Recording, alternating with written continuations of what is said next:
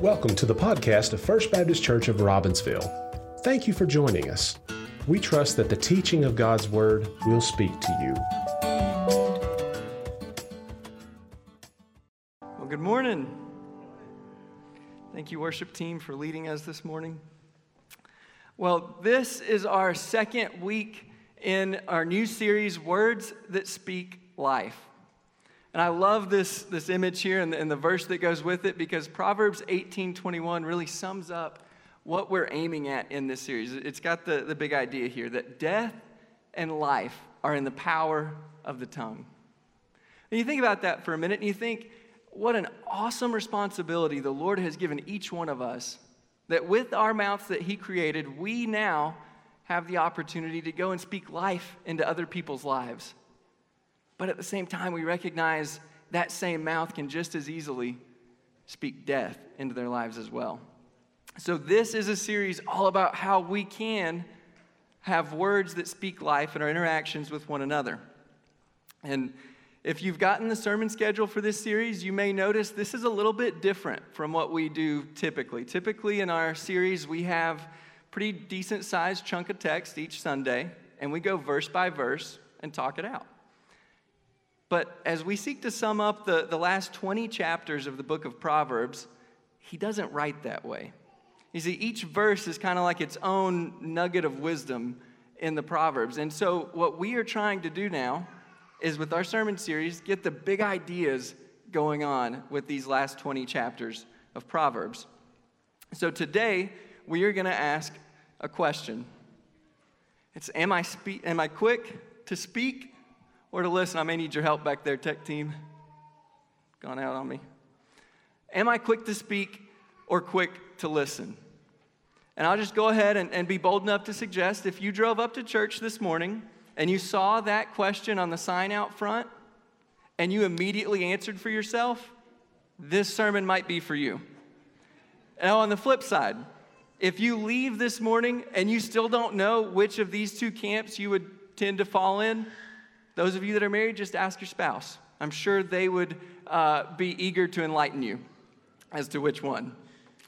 But with that being said, let's open in a word of prayer before we dive into our text this morning. Father God, thank you for all that you've done for us. Thank you for today and bringing out the body to worship together and to lift our voices up to you and magnify the name of Christ. Father, I pray that you would uh, bless our service today, that you would help us to just be slow to speak and to focus on who you are and your character. Father, I pray that you would, would shine bright out of this sermon and out of our text that we're going to look at today.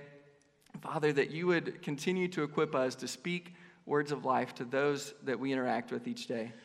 I pray that you would uh, give me clarity of speech and, and thank you for this opportunity. In your name, amen.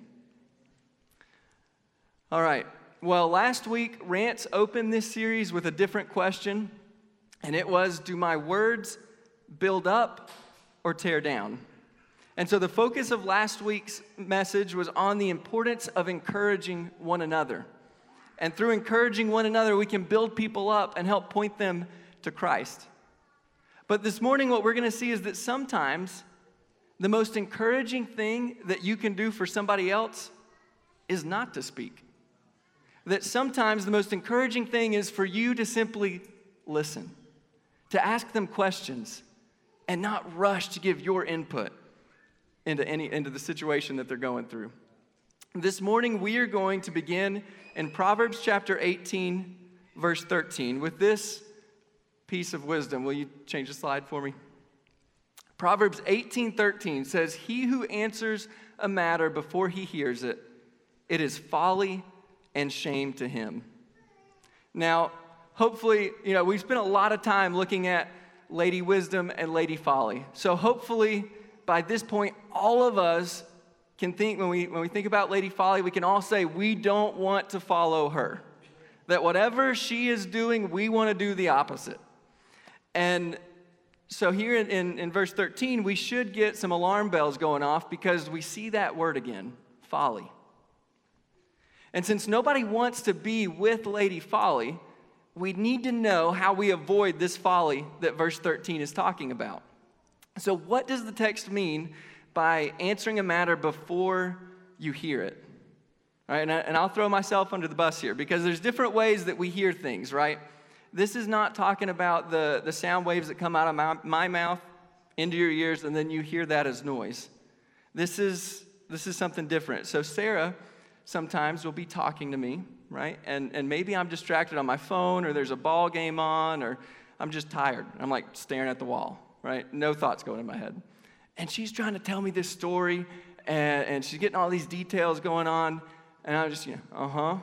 Oh, wow. You know. Well, eventually she'll stop. Say, did you just hear a word I said? Now, I may be able to regurgitate those words back to her. And yet, that's hardly the point because I wasn't really listening. Even though I heard her words, I was failing to understand the heart behind the words. I was ignoring that part. And that's the idea that's, that this text is talking about. This is not just, okay, we wait and we hear the issue that's going on and then we can just, you know, jump the gun and speak. This is understand what's at play, understand the heart of the individual behind it, understand the heart of the situation at, at play. And so, next slide.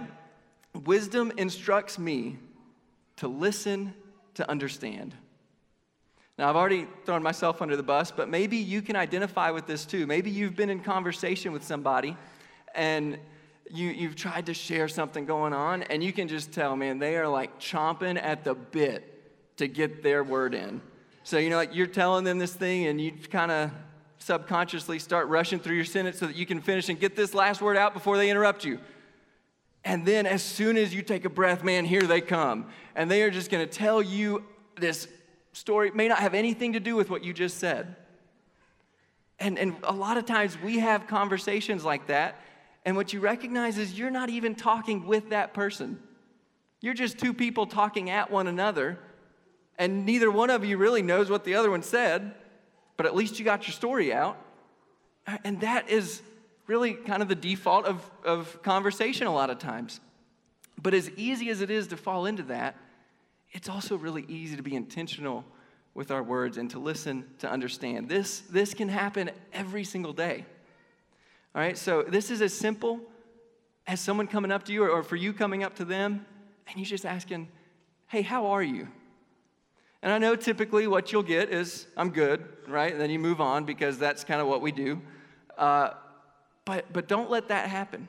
Lean into that question. You, you can stop them. It's okay to get a little bit awkward right? Like, no, I really want to know how you're doing. Tell me how your week's been. What are you learning? What are you struggling with? And as they answer that, then step back. Give them time and space for them to answer the question. And as they're answering, be listening to understand so that you can then ask follow up questions. And all of this is an exercise in putting ourselves in the place of another. And as we get to ask them questions and as we are quick to listen and slow to speak back, the Lord can do really awesome things through those conversations. If you've ever been on the receiving end of that kind of intentionality, you know how special it is. Sarah and I got this reminder just a couple weeks ago. We were uh, facing kind of some challenges, and, and we had decided to throw ourselves a pity party. And we had some friends that knew what was going on, they knew what state we were in. Uh, and so they just invited us over for ice cream and to talk. And who doesn't love ice cream, right? So we go over to their house, we sit at their table, and we just share ice cream together. And they listened. And we got to share the things that we were struggling with, our, our emotions with that, our reactions to these things that weren't good. And they listened. The whole time, they could have one upped us. They could have said, Well, you think that's bad, like, wait till you hear this, right? And, and shared a different story. Or they could have countered every sentence we spoke with a Bible verse for how to whip us into shape. And those verses would have been correct, but it wouldn't have been helpful in the moment. You see, what we needed was for somebody, friends of ours, to listen, to sympathize with where we were, and then to help regain our focus on what mattered. And that's what they did. And so after that time with our friends, we were ready. We were able to, to shift our focus back to what matters and get the attention off of ourselves. And they had spoken life into our situation by barely saying anything at all. but by listening and being intentional with us. But how many of you have been where Sarah and I were, only to have the person on the other end not listen to you, to constantly interrupt you, to barely let you speak because they were intent on commanding that conversation? Maybe you've been that person. The warning here in Proverbs 18 is that if we don't listen to understand others, but merely wait our turn to talk, or if we just interrupt them so we can talk to dominate the entire conversation, we're actually following Lady Folly. So, for those of you that have been in life group, you're familiar with these 10 guidelines that we have. And at the beginning of each new life group, the, the facilitator for the group will bring out these guidelines and, and he shares kind of the, the rules of the group. Because we want life group to be a time of discipleship where we focus on the Word and we allow the Holy Spirit to show us how to live in light of what the Word says. And perhaps nothing gets in the way of this process more than someone choosing to interrupt, to dominate the conversation, or to speak without listening to the other members of the group. Which is why, out of the 10 guidelines for life group, six of these have to do with listening to others. I'm going to hit the high points on these real quick so you'll get the idea. One of these guidelines is just simply to listen. By listening and not speaking, we are communicating that that other person has value and that we care about what they're going through, we care about what they have to say. Another one is no distractions, right? So, so if Jeremy's over here trying to share to the group what's going on, maybe it doesn't really apply to me, so I start having a side conversation with Scott. What have I just communicated to Jeremy? It's not valuable enough to listen to. So, as we seek to help people where they are and seek to understand where they're coming from, we have to be sure that we are eliminating distractions. Two of my favorite guidelines here are no fixing and no rescuing. All right, men, we like to fix. All right, you may not be a handyman, but you still like to fix stuff. And I learned real quick in marriage that our wives don't necessarily want us to fix everything they bring to us.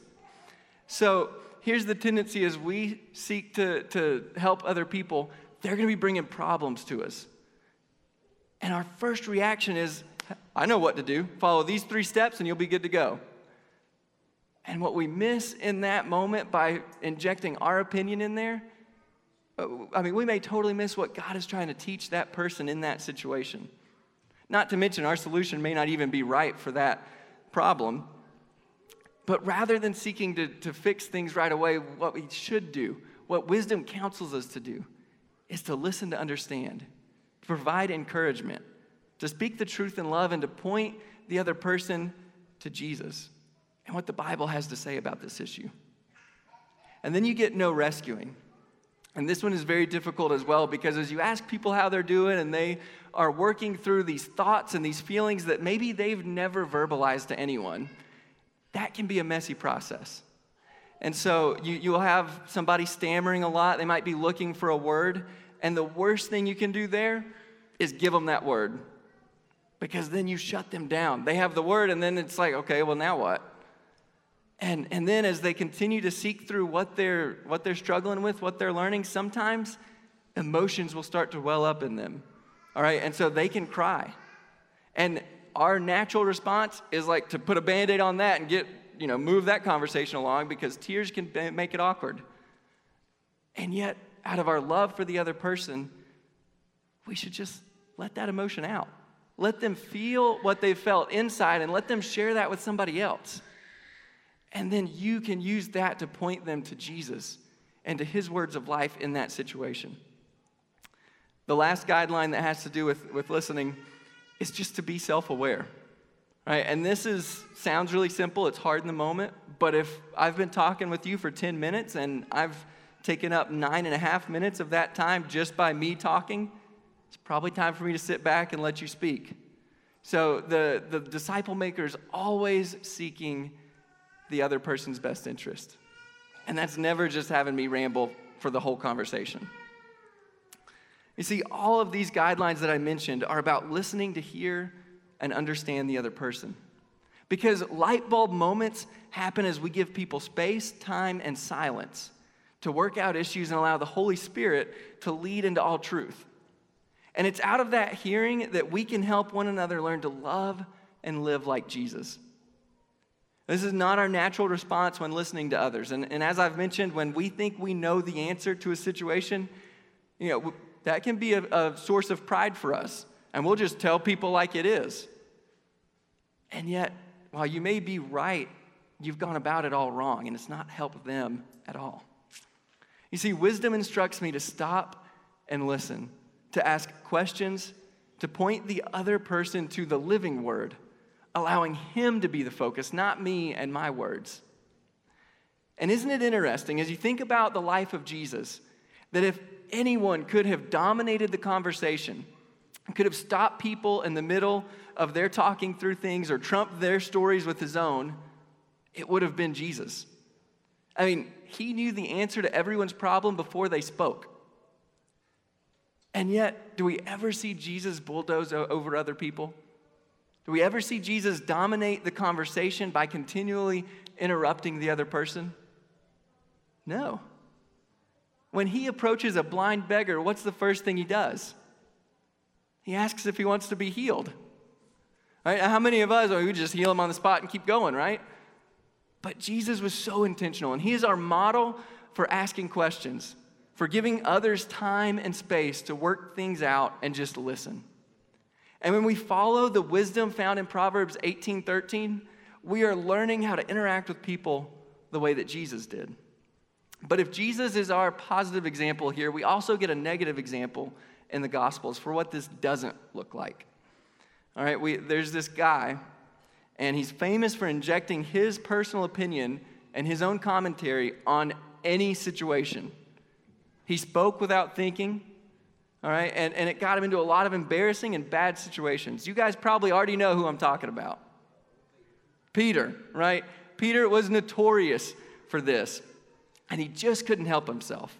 So throughout the Gospels, he's quick to speak and he's slow to listen. And you think about these kind of the, the famous times like when Jesus is at the Mount of Transfiguration and he's speaking with the Father, and he's got Moses and Elijah there, and, and Peter's one of the special few chosen disciples to see this moment. And while everybody else is like awestruck at what is happening, there's Peter. Peter, Peter says, Lord, we should construct three monuments to you guys. And he gets chastised by the Father because he wouldn't just listen and take in the glory of God that was in front of him. And then we also get examples of Peter. Uh, you think about one of the most profound acts of servitude we have in the Bible in the upper room when Jesus goes to wash his disciples' feet. And he gets to Peter, and Peter says, Lord, you are not going to wash my feet. Because Peter was so focused on his own understanding that he was refusing to hear the words of God. But our specific example is going to come from Matthew 16. And, and in this uh, section, Peter is following Lady Folly to a T. And we're going to see it, but before we read it, just want to give you a little bit of context. This is the very next section, right after Peter gives one of the most profound statements of faith that we have in Jesus' earthly ministry. When Jesus asks the disciples, Who did they say that he is? And Peter says, You are the Christ, the Son of the living God. And so, right after that interaction, Matthew jumps to this section, and we'll, we'll go ahead and read this. He says, From that time, Jesus began to show his disciples that he must go to Jerusalem and suffer many things from the elders and chief priests and scribes and be killed and be raised the third day. Then Peter took him aside and began to rebuke him, saying, Far be it from you, Lord, this shall not happen to you. But he turned and said to Peter, Get behind me, Satan. You are an offense to me for you are not mindful of the things of God, but the things of men. So I just want you to picture this scene. And you've got Jesus, who, yes, he's fully God, but he's also fully man. And so he's got to be hurting at the idea of the cross that awaits him in just a, a little while. We know that the crucifixion weighed heavily on his mind. And so he's dealing with that, but he's also trying to, to coach his disciples along. He's trying to ready their hearts for what's about to happen because they have no clue this is coming. And in the middle of sharing this, Peter decides to be the fix it guy. Instead of listening for understanding, he isn't going to, he isn't leaving any room for silence. Instead of asking Jesus how he is handling it, how Jesus is doing carrying this load, he's just going to give his unsolicited advice. And so Christ's response here seems pretty harsh. But consider this Peter is actually following Lady Folly. When, when we apply Proverbs 18 13 to Peter's response here, you see he is right in line with folly. Because in the advice that he's giving, Peter is only searching his own human understanding. And, and typically, the advice to say, hey, don't go get killed, seems like pretty good advice. That may not be something that you feel like he should have consulted the Lord on, but just look at what happened. By giving this human reasoning and not letting godly wisdom dictate the, the situation, Peter was essentially tempting Jesus to forsake the Father's will for Jesus' own desire. Now, that is a temptation that is as old as the Garden of Eden. And so Jesus rightly rebukes Peter, saying that he's serving as the mouthpiece for Satan. So, our second thing that wisdom instructs us to, instructs us to do this morning is to pray before I advise. When people come to you with their problems and they seek counsel, they seek encouragement, all right, one of the worst things we can do is just give an off the cuff answer. Well, I think you should do this. All right, that'll get you in trouble. And it may not help the other person at all. So when somebody comes to you for counsel, when they're seeking advice, before you give it to them, pause, pray. Invite the divine perspective into the situation before you offer counsel to anyone. Because the minute that we abandon godly wisdom and embrace our own understanding, then we are speaking on behalf of Lady Folly. So instead of that, what we want, if we want to love and live like Jesus, we must rely on godly wisdom as we listen to people and seek to, under, to help them in their broken situations. And as we listen to understand and as we pray before we advise, God gets to use us in really special ways. You see, as we're walking in step with the Spirit, we get to become conduits of God's love to others so that when they interact with us, we're giving them life and love that have come from the Father to us and now flow through us to them. In James chapter 1, verses 19 and 20, we see that our, our topic this morning of being quick to uh, listen rather than quick to speak is connected with this flow through principle. So look at this with me in James 1. He says, So then, my beloved brethren, let every man be swift to hear, slow to speak, slow to wrath. For the wrath of man does not produce the righteousness of God. Now, I know verse 19 is a pretty familiar verse, but it's verse 20 that I've had stuck in my mind all week. See, what are we aiming at in our relationships with one another? For James, he makes it clear. He points us to this, this production of the righteousness of God, that the righteousness of God would flow through him and to other people, so that he's just a conduit of the Father to others. So, do you see that flow through principle with James, but also how it applies to us? You see, wisdom instructs me to allow Christ's heart to flow through me. And as I learn to love and live like Jesus, thinking his thoughts after him, well, then his attitude, his love, his joy, his peace, gentleness, kindness, those will flow through me. And then I get to partner with God to help others join in on this flow through process as well. But isn't it interesting that James 1 adds another dimension to our original question? So far, we've looked at whether we are quick to speak or quick to listen, but here in James 1, there's another uh, question for us Am I quick to wrath? Now, you may read that in James 1 and think, what does that have to do with being quick to speak or quick to listen. But isn't it true that we are most likely to say something that we regret, to speak death into someone else's life when we're angry? I mean, how many of you guys get really angry and at the same time really calm, cool, collected, and you're to hear somebody else's thoughts and consider their viewpoint? Right? That doesn't go together. And so when you're angry in a situation, your first response is to let it out, right? We're going to we're go tell someone off. We're gonna post on Facebook. We're gonna be passive aggressive towards that person until they get the idea that we're not happy with them. And so, so those things, that, that's not how the disciple should live. And so, in our pursuit to be quick to hear and slow to speak, we must also focus on being slow to wrath. And as it turns out, Proverbs also has something to say about this as well. And it's found in Proverbs chapter 15, verse 18. And there we read, A wrathful man stirs up strife, but he who is slow to anger allays contention.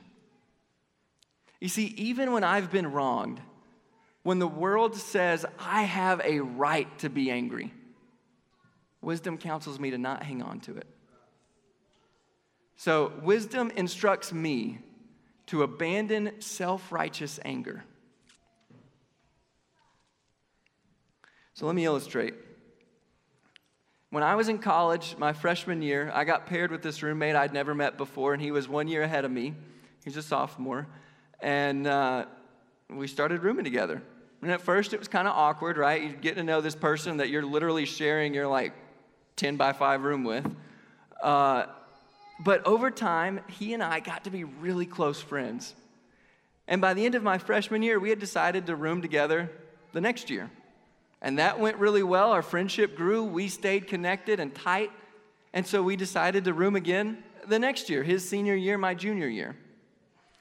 Well, there was a time in, in that junior year for me, Sarah and I were dating, and it was like January, February uh, of the new semester and I had Sarah over to our dorm room.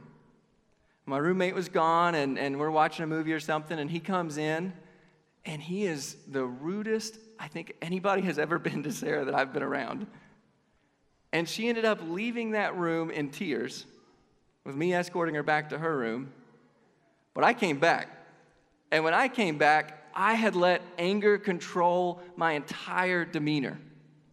And I went into that room where my roommate, my friend for two and a half years, was, and I threatened him. And I spoke death into this relationship.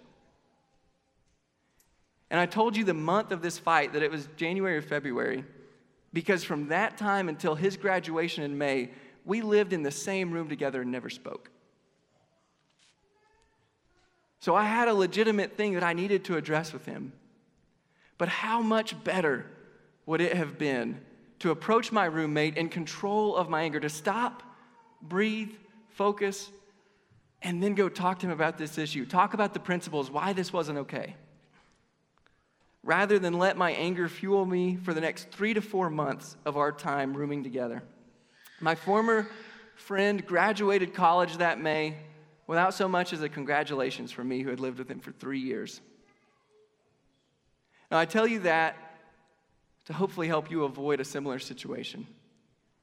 Because whatever your situation is, no matter what someone has done to you, our Father does not want to see us controlled by anger that will speak death into our lives and the lives of those around us. When we allow our anger to produce outbursts of rage, it's absolutely devastating for people who need to hear and see the love of Jesus in their lives. My former roommate and I continued not to speak for the next three years until one day in 2020, we were both at a mutual friend's wedding. And in those three years, the Lord had convicted me of my anger, and I had been able to let it go. And so I walked up to my old roommate at this wedding, and I just said, I'm sorry. And you know what he did? He immediately apologized as well. And immediately our relationship was restored. See, God had allowed a relationship that I and my flesh had killed, that I had spoke death into, to be resurrected, and for that fellowship to be restored with my former friend. So if you've not been quick to listen, if you've looked at these verses, if you've heard the sermon this morning and you think, man, I, I'm guilty of this, I've not been quick to listen. If you've instead been quick to wrath and quick to speak, then let me be an example for you to lean into the grace that Jesus offers each and every one of us and allow wisdom to instruct you in your relationships. Because Jesus can bring life into areas where death has reigned. And He is seeking people who will allow His heart to flow through them to reach others with His life giving word. But let me be clear because unfortunately, this process does not guarantee success with everyone.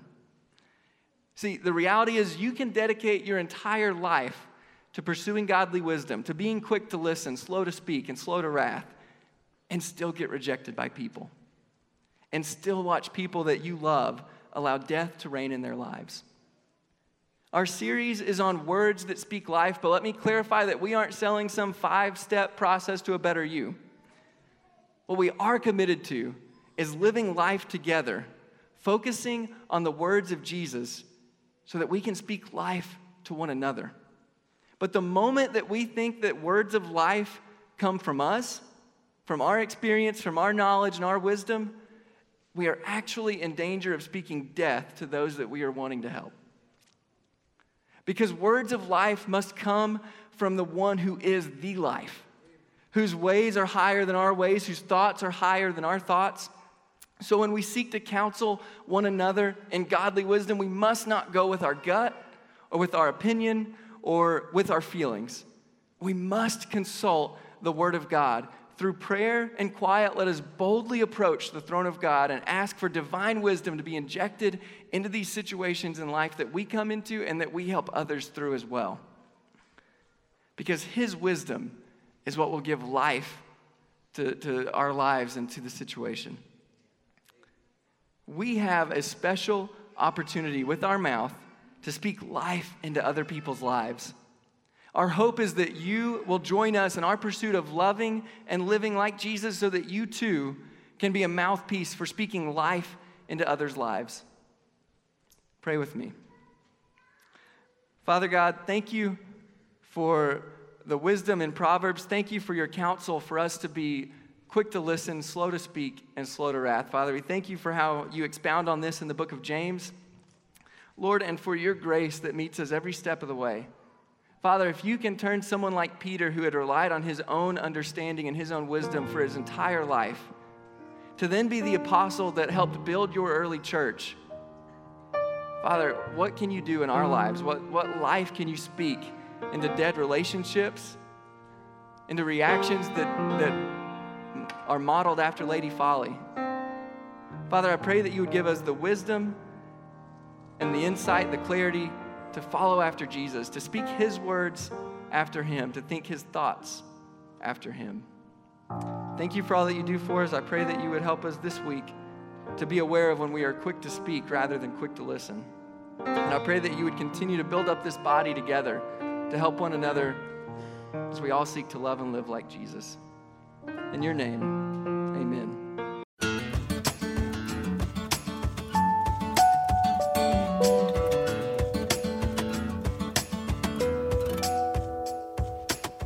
Thank you for joining us. We hope that you were encouraged by the teaching of God's Word. If you have questions or would like more information about our church, you can find us at www.robbinsvillefbc.org or call the office at 828 479 3423. God bless you and have a great day.